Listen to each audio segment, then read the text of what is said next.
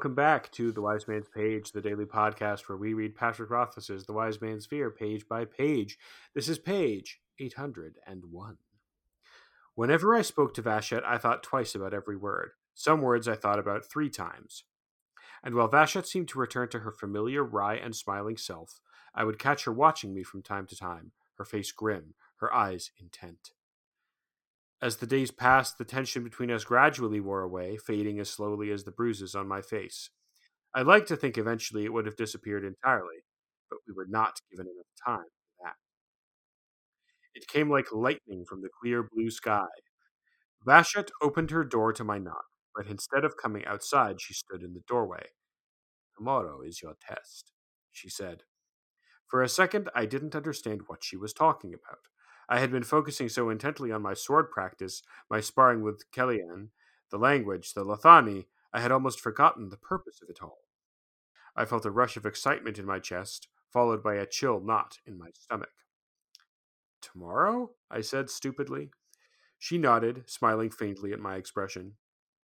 Her subdued response did little to set me at my ease. So soon? Shehyn feels it would be best. If we wait another month, there could be early snow, keeping you from going freely on your way. I hesitated, then said, You aren't telling me the whole truth, Vashet. Another faint smile and a small shrug. You're right in that, though Shehyn does think waiting is unwise. You are charming in your clumsy barbarian way. The longer you are here, the more folk will come to feel kindly toward you. I felt the chill settle deeper into my gut and if I am to be mutilated, it would be better if it were done before more folk realize I'm actually a real person and not some faceless barbarian. I said harshly, though not as harshly as I wanted to. Vashet looked down, then nodded. You would not have heard, but Penthe blackened Carceret's eyes two days ago in an argument about you.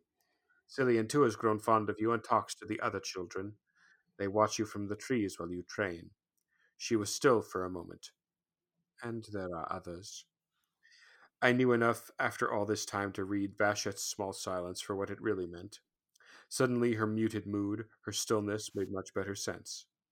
That's the page. I'm Jeremy. I'm Jordana.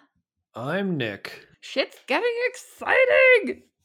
It's getting exciting, and it's also like, all right, we're gonna cut to the end of this sequence, and I like that there's a bit of work being done on this page to justify why the end of the sequence comes in what otherwise would probably feel like uh too short of an order.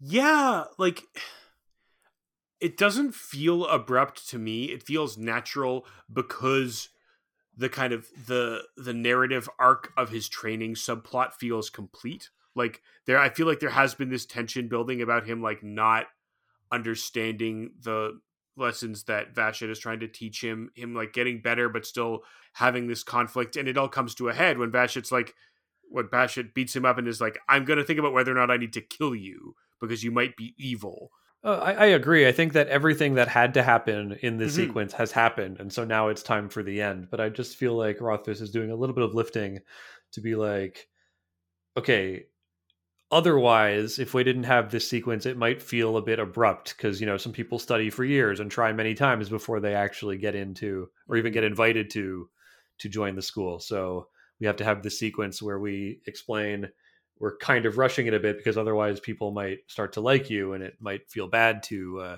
you know smash your hands with hammers Mm-hmm. But we've also been set up that he is like doing a crash course in what these people learn, right? Like when he is given to Vashet, they're like, we will see what he can learn from her. Before I comment on the on the that part of the page, uh, the very first top little bit of the page when he's talking about he's talking about Vashet's words and how he counts them, and he said sometimes even three times. Mm-hmm. yeah, like, thinking three, three times. times. Yeah, it's very. Don't know what it means but it's there. Well, it, it echoes uh, him telling um, Simmon, "I'm telling you," or Simmon telling him, "I'm telling you" three times, and then uh, him telling Bast, "I'm telling you" three times. It echoes that, and frankly, I think this is like the correct thing to learn. Like he actually should have been doing this all along. What? But this also speaks to like a complete, like a serious breakdown in their relationship, such that he can't. He doesn't feel like he can trust her to be allowed to speak his mind anymore. I Like- mean, you shouldn't be speaking your mind around your master, you know, but She, she says, I want us to have complete trust between us. She hmm. literally says that to him. I want us to be able to talk about everything. A master and student should be able to trust each other completely. trust is different than like like I think part of trust is also like knowing someone else's boundaries. And for Vashet, one of her boundaries is no joking about the things that I think are very serious. Right. But that's not what's going on here. Like, what's going on here is that he no longer feels safe to to just like ask her honest questions and say what comes into his head because he is now thinking if I say the wrong thing, she will kill me. If she thinks that I'm evil, if she thinks that there's like some darkness in me, she will kill me. And I don't know what I might say that would lead her to that conclusion. So I have to watch everything I say. He's walking on eggshells around her.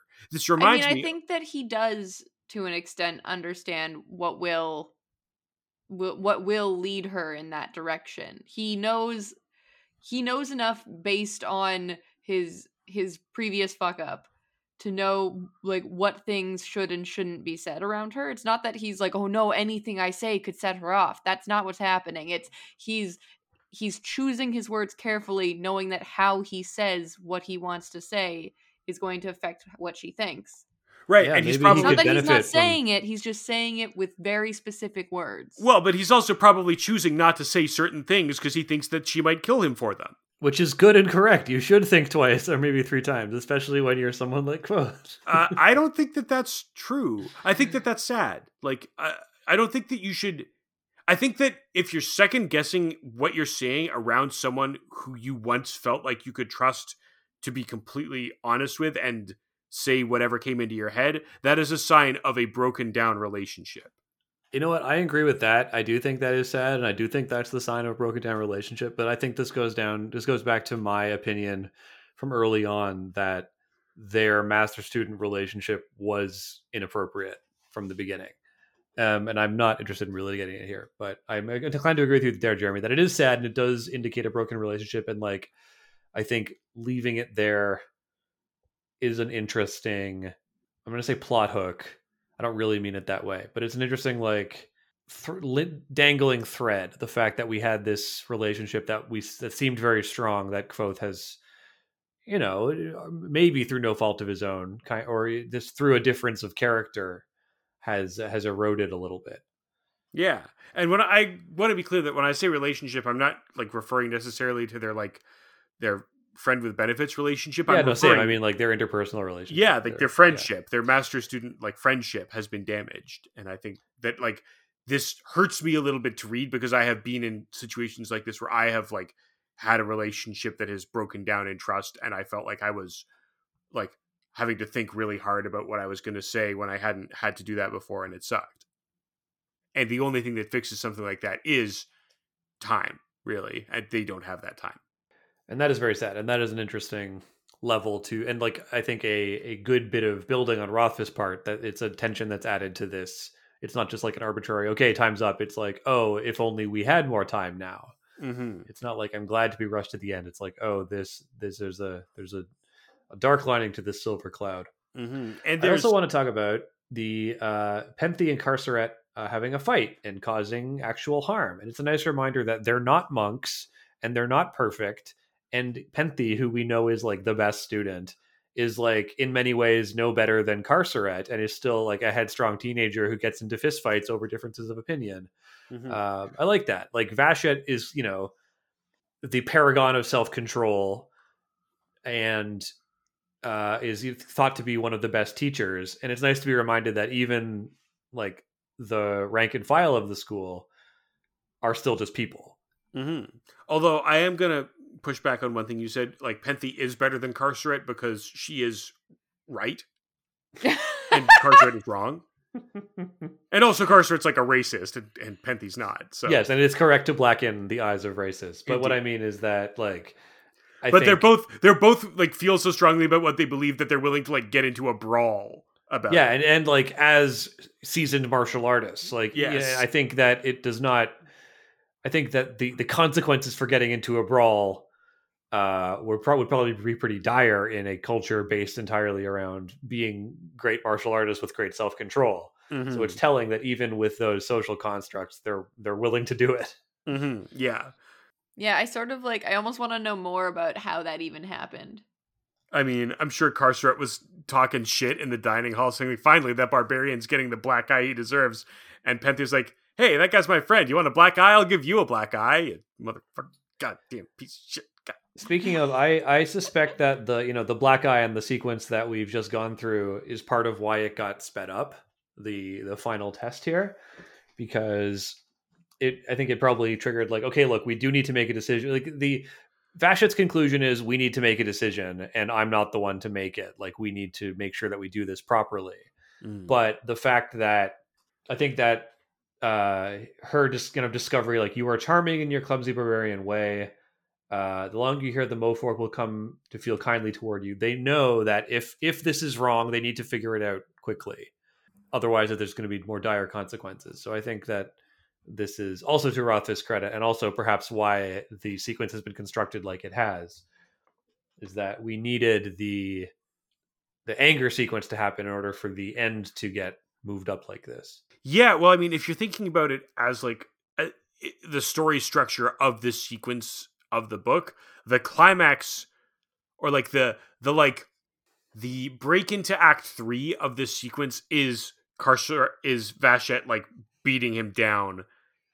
And now this is the uh the like lead up to the climax of the sequence, right? Like this is the you know, we've already had the suit up montage. This is the heroes like descending into the enemy lair, dispatching some goons, uh, and giving like a rousing speech before the big finale.